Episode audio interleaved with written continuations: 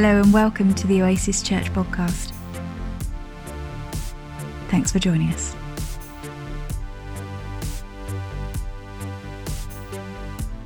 If you've been around Oasis uh, for a, a, few years, you'll know that in 2019 through to 2020, we started a series in the book of John.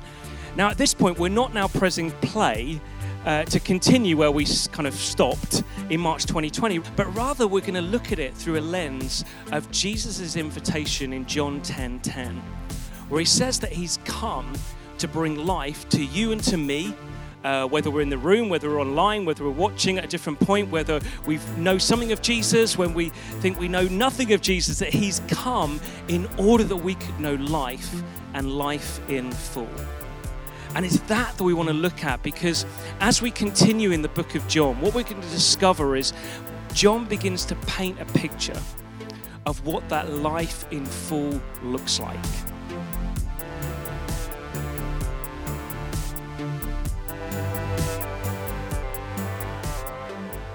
Afterward, Jesus appeared again to his disciples by the Sea of Galilee. It happened this way Simon Peter, Thomas, also known as Didymus, Nathanael from Cana in Galilee, the sons of Zebedee, and two other disciples were together. I'm going out to fish, Simon Peter told them, and they said, We'll go with you. So they went out and got into the boat, but that night they caught nothing. Early in the morning, Jesus stood on the shore, but the disciples did not realize that it was Jesus. He called out to them, Friends, haven't you any fish? No, they answered. He said, Throw your net on the right side of the boat and you will find some. When they did, they were unable to haul the net in because of the large number of fish.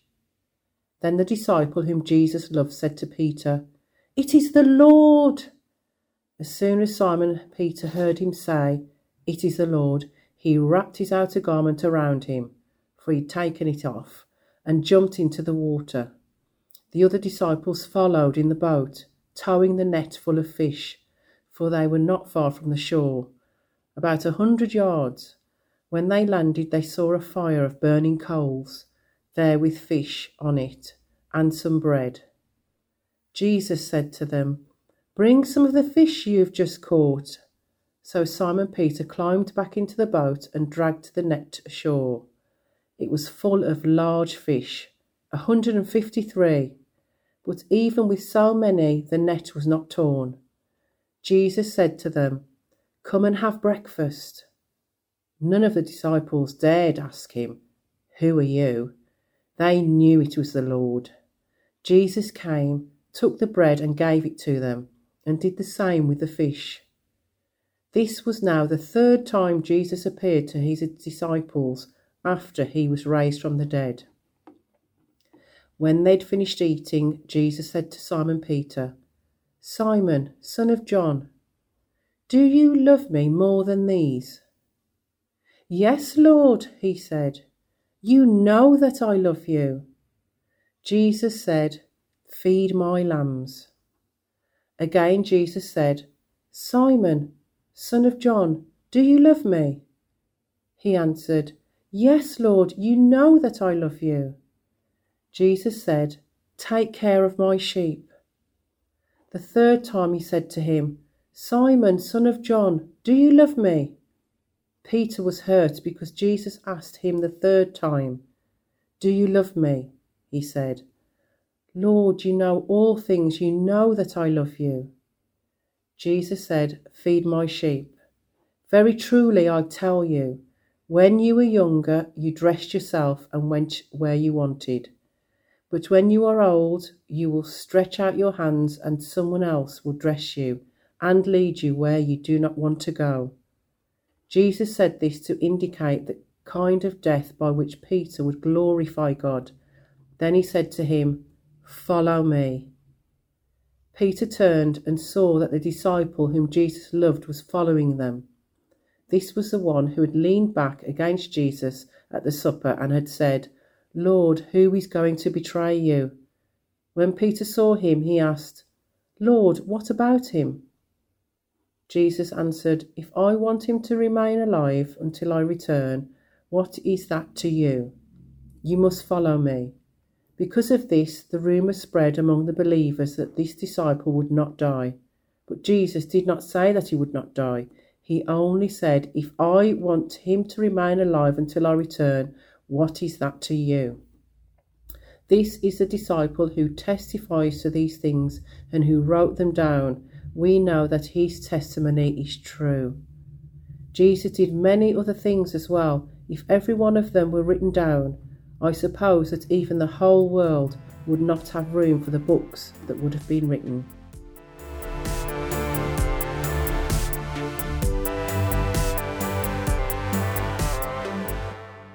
Morning, everyone. Good morning, everyone in the room. Good morning, everyone online. Uh, good morning. At the moment, you get to watch it at a different point, maybe not live in this moment. You are very welcome as well. Uh, if you don't know me, my name is Adrian. I get the privilege of us uh, kind of gathering to look at this last part, as Sarah said, of John 21. And it's been an amazing journey. It is a historic day, as Sarah pointed out, that we started this journey in John in uh, September 2019, took a pause because of a pandemic. Uh, and then felt at the beginning of this year that it was time to kind of get back into John and to end the journey that we'd started back in 2019, but with a slightly different lens of looking at how Jesus comes to offer us life in full. And um, before we get to look in and zoom in on John chapter 21, I just wanted to make a quick comment in terms of John as a gospel, as it is the last day that we're going to be looking as a gathered community uh, at this amazing account by Jesus' friend on the wonder of his life, death, and resurrection. Um, I don't know about you, but I've just loved looking at the account of John. I think it is beautifully written. I think it is filled with breadcrumbs that are continuously there to find and then follow the breadcrumbs to other stories throughout the whole of the Bible that both point to that story and point to how Jesus is the fulfillment of that story. And so it just causes me to just live more in wonder uh, and in awe of just what the Bible is, of how it's this book that allows us to continuously discover new things. It isn't ever that we get to this point of thinking, okay, that's it. I've got this one pinned down. I've got God pinned down, rather this invitation to continuously come and allow God to reveal more of the wonder of who He is through the book. Um, but more than just a passion for the Bible, I think what John's account does for me is it just causes you to just realize the wonder and magnitude of who Jesus is. That Jesus really does change everything. And I want us to see that again today as we get to zoom in on John chapter 21, as there's so much that we could look at, but I want to focus in at the very center of the chapter of a kind of conversation over a charcoal fire. Uh, where we discover Jesus' interactions with Peter, where he seeks to bring restoration uh, to Peter. And I want us to see that actually what happens to Peter is what Jesus is longing to do for you and I. That Jesus is longing to speak into our stories in order that we would know the life in full that he offers, which is a life of restoration. And that's what we're going to do. We're just going to camp out and look at, well, what does that life of restoration looks like? Well, before we get there, I just thought it'd be good to just kind of give us some framework of what I even mean by restoration. And I was kind of thinking through over the last couple of weeks, like, what could I use as a good image? Something that we could all picture, something we could all have experienced of where we've seen something uh, kind of restored. And I was thinking through of that BBC One TV series where they hide in a tool shed and kind of restore people's antiques to something amazing, and it brings a tear to your eye. I, I love that. Um, but then I was thinking, like, but still, we, that feels like it's something we've got to try and imagine. It's not something we can touch. And then Last week, if you were around, you know that Dave Gooding spoke, and towards the end of his talk, he got us to touch the building, literally touch this physical building, in order that it would cause us to connect with the story that goes from generation to generation of the wonder of who Jesus is. And um, as he did that, I just suddenly thought, actually, this building is something that for many of us we've seen be restored Or maybe this is your first time around us and you get to hear that this is a building that reveals something of what restoration looks like. And so I'm just going to show you two images that are around and reveal the back hall. The one that I can see on my left uh, is what it used to look like uh, which was the back hall. I remember us moving in. It had no power, no lighting. Uh, it was damp, cold, and falling down. It had a tree growing out of the floor through to the ceiling. Um, the roof needed repairing, and it was quite a state. At that point, you can look at it and think, well, why don't you knock it down and build something new? Well, because underneath it was hidden beauty that needed to be restored. And so, gifted craftspeople then gave their time and energy to restoring the building.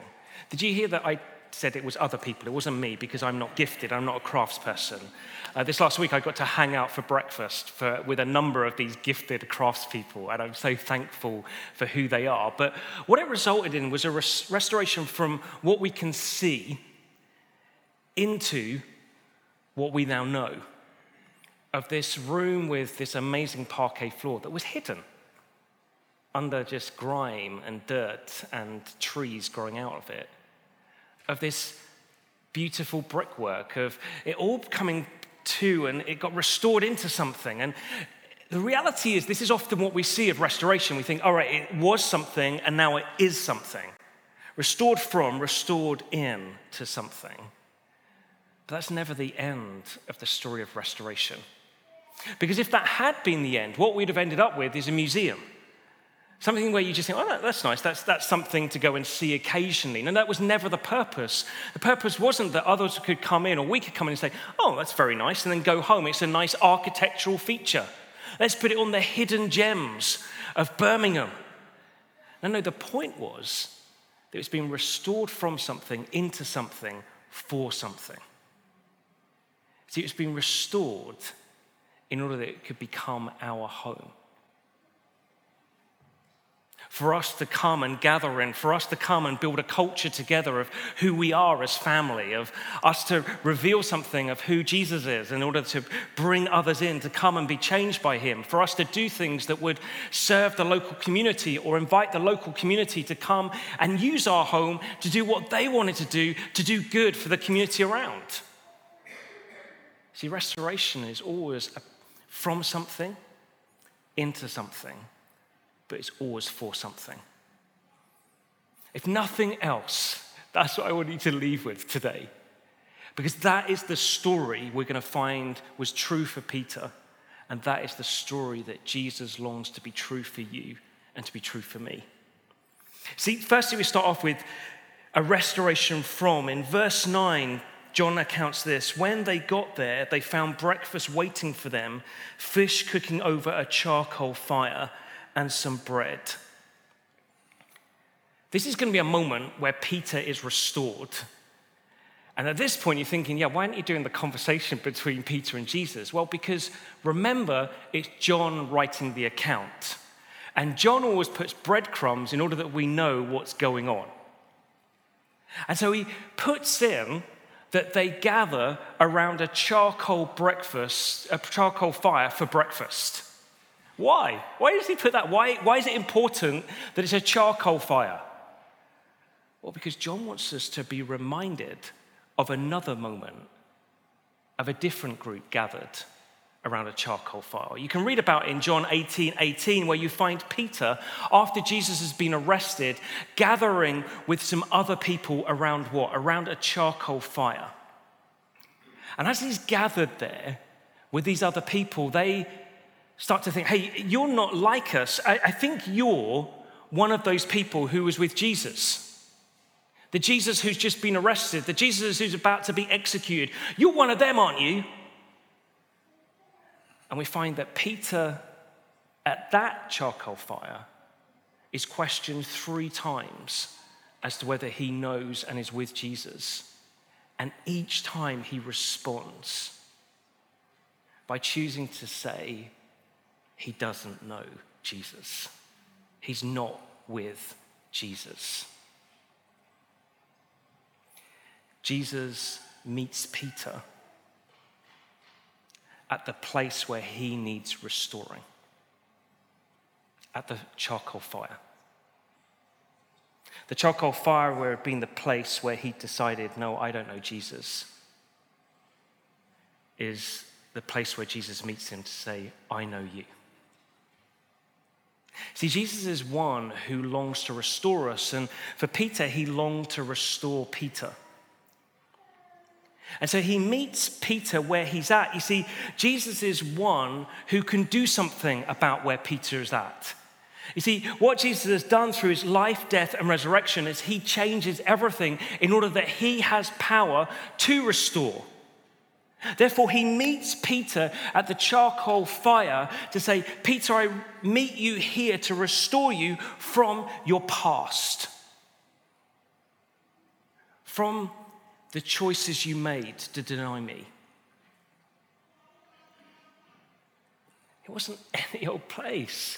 Jesus meets him there because he wants him to know that he's come to bring a life, a life of restoration. He doesn't want Peter to live from that place any longer. And the truth is that Peter's story speaks into our stories. See, Jesus meets with you, Jesus meets with me, and longs for us to know that we don't need to be defined by our past by the things that we've done or the things that we've, have been done to us that cause us to live with that sense of shame. Like Peter knew that. If you read the account of the first charcoal fire, that after he gets the third time of making the choice to deny Jesus, it then says he flees in shame. Like there's stuff that we've done, there's stuff that's been done to us that causes us to be imprisoned by shame. We hide it, we dress it up, but if people really knew me, then they'd know. And Jesus meets us in that place and says, No, I don't want that to define you. Why? Because I'm the one who lived, died, and rose again to redefine, to restore you. But it's only our past, it's also in respect to our choices. See, if we're a follower of Jesus, we make choices that seek to deny Jesus. Maybe it's not like around a charcoal fire and someone turns to you and says, Hey, you're one of those followers of Jesus, aren't you? And we kind of say, Oh, no, no, no, I'm not that. Maybe it's not that. Maybe it is sometimes. But I wonder if it's more that we make choices to deny Jesus through what we watch, how we treat others how we treat ourselves, how we handle what we've been entrusted with. Like, that's uncomfortable, isn't it? Like, maybe you're a follower of Jesus here and you just know that sense, man. If I'm honest, like that thing, that moment, that way I'm living at the moment, like, it, I know that ultimately that's a choice to deny Jesus is the one at the center of my life. I've decided that I'm going to go my own way. Here's the good news Jesus is one who meets you and meets me in that place, just as he did with Peter. And he meets us in that place because he has power to restore. Because he doesn't leave Peter just knowing Jesus knows his past. Jesus knows the choices he's made. No, he wants to change it. See, that it's a restoration into something. In verse 17, John accounts a third time he asked him, Simon, son of John, do you love me? Peter was hurt that Jesus asked the question a third time. He said, Lord, you know everything. You know that I love you. Jesus said, Then feed my sheep. Jesus meets Peter at his moment of needing restoration and restores him into something. Now, in it, you can think, okay, well, that's quite a symmetry, isn't it? He, Peter denies Jesus three times, and therefore he has to recommit himself to Jesus three times. Like we're Western, we like methods. Oh, well, that's what it is, isn't it? To follow Jesus, oh, I did that, therefore I need to do this. That's not what's going on here. Like, it wasn't about the three. This wasn't for Jesus' benefit. As Peter says, like, Jesus knows everything. Therefore, why does Jesus address Peter like this? Well, Jesus is restoring him into the basis, the foundation of everything of the life that he gets to know relationship. He's restoring him into relationship, a relationship where Peter knows, oh, yeah, I love you, Jesus, out of what? Your love for me. That's the point. That Peter is being restored into relationship. A relationship that reminds him that he's more loved than he can dare to believe, that he's forgiven, and that he is accepted. And that is so important for Peter to understand. Because that restoration of understanding that he is loved, accepted, and forgiven means that he no longer needs to live governed by his past, governed by the choices to deny. Because reality is, he was.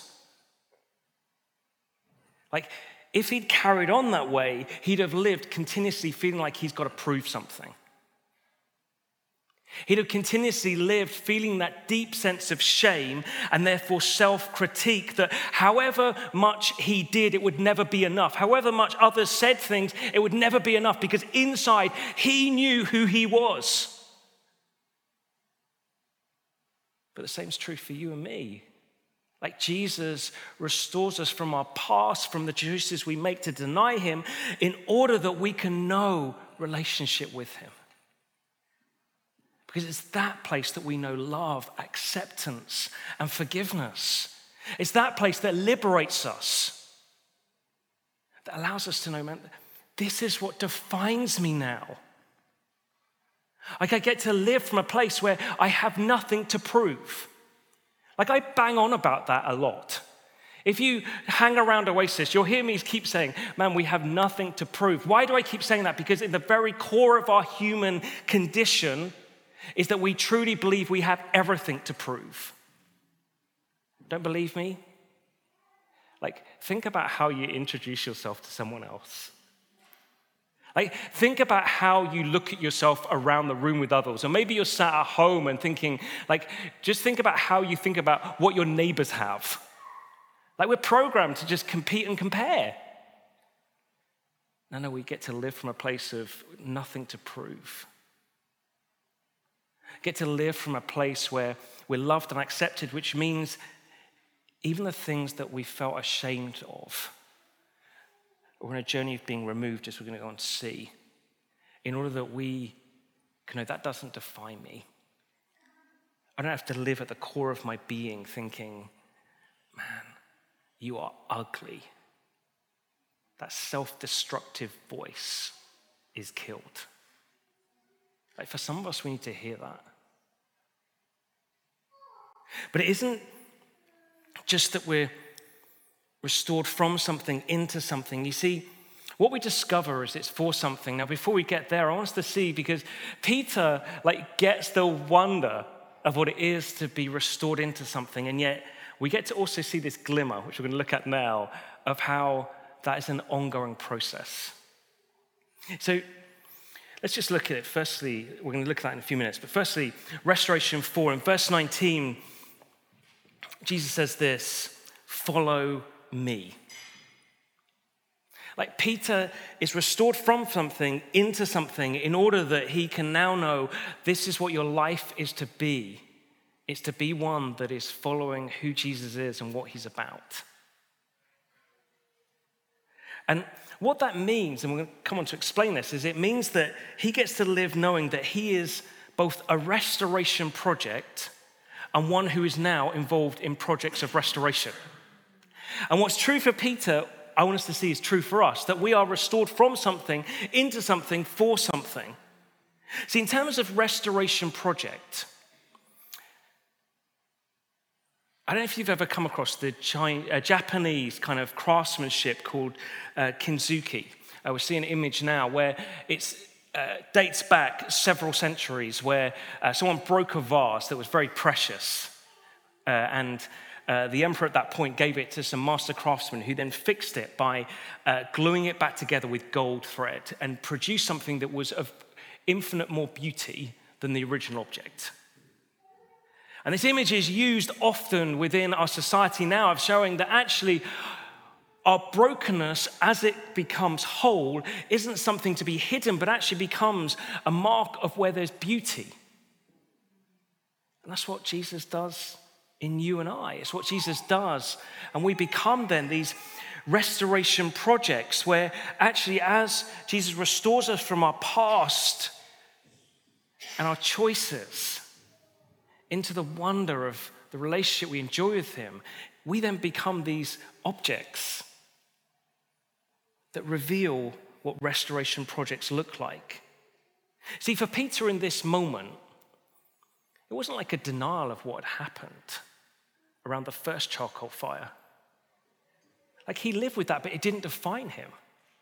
It therefore meant that he became one that said, actually, just as I've no restoration, you can. Which means in the 21st century, we can sit in a room like this and look at what happened to Peter and say, hey, just as he knew restoration, so can we.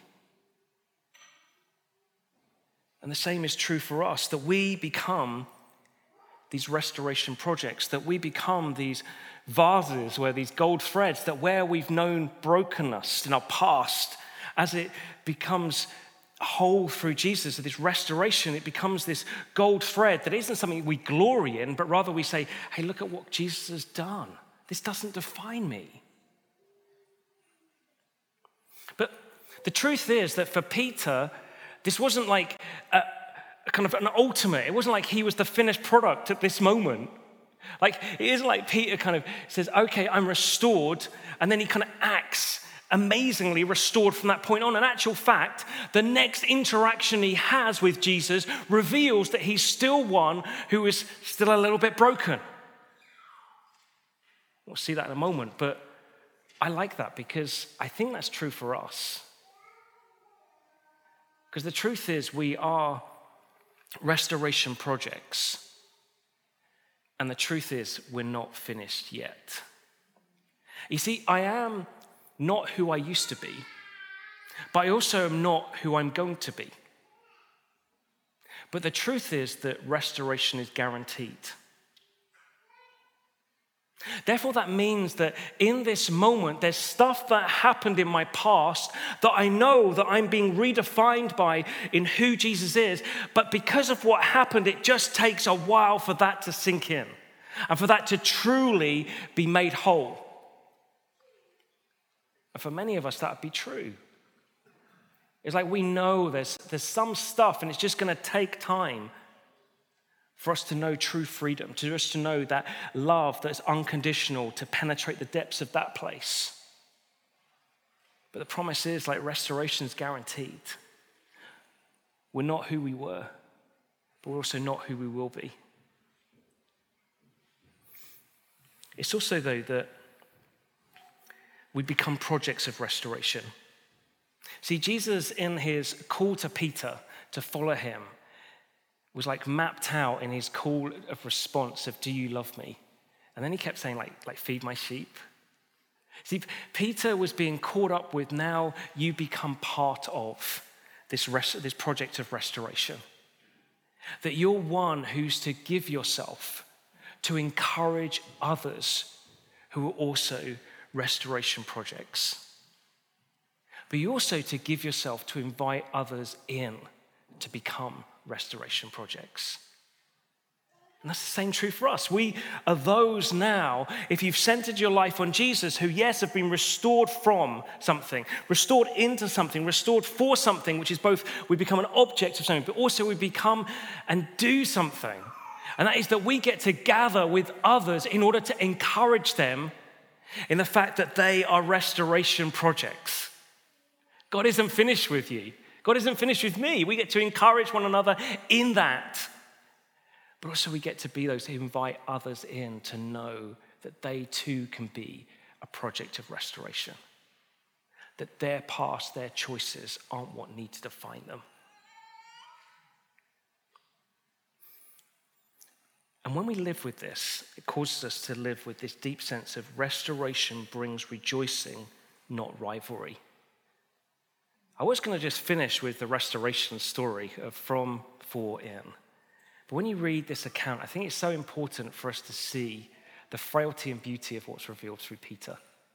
You see, in verse 21, Peter asks Jesus, What about him, Lord? What about John, Lord? See, Peter's asked in this moment, or Jesus told Peter, like, how he's going to die, and how actually in his death it's going to bring glory to who Jesus is.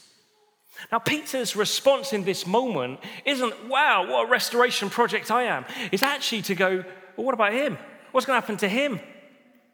And I love that because it's the frailty of who we are as human beings exposed that even in the midst of knowing this deep restoration, he still reveals the restoration that needs to happen.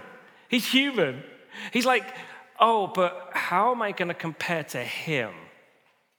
Or maybe it was a continuation of the competition. Do you remember Peter and John like raced to the tomb? It feels like there was this rivalry between them. Jesus responds by saying, No, restoration has no space for this. Like, don't worry about what's going to happen to him. Rather, just enjoy what's happening in you and enjoy the restoration that's happening in Him. See, what restoration does is it frees us from competition and comparison.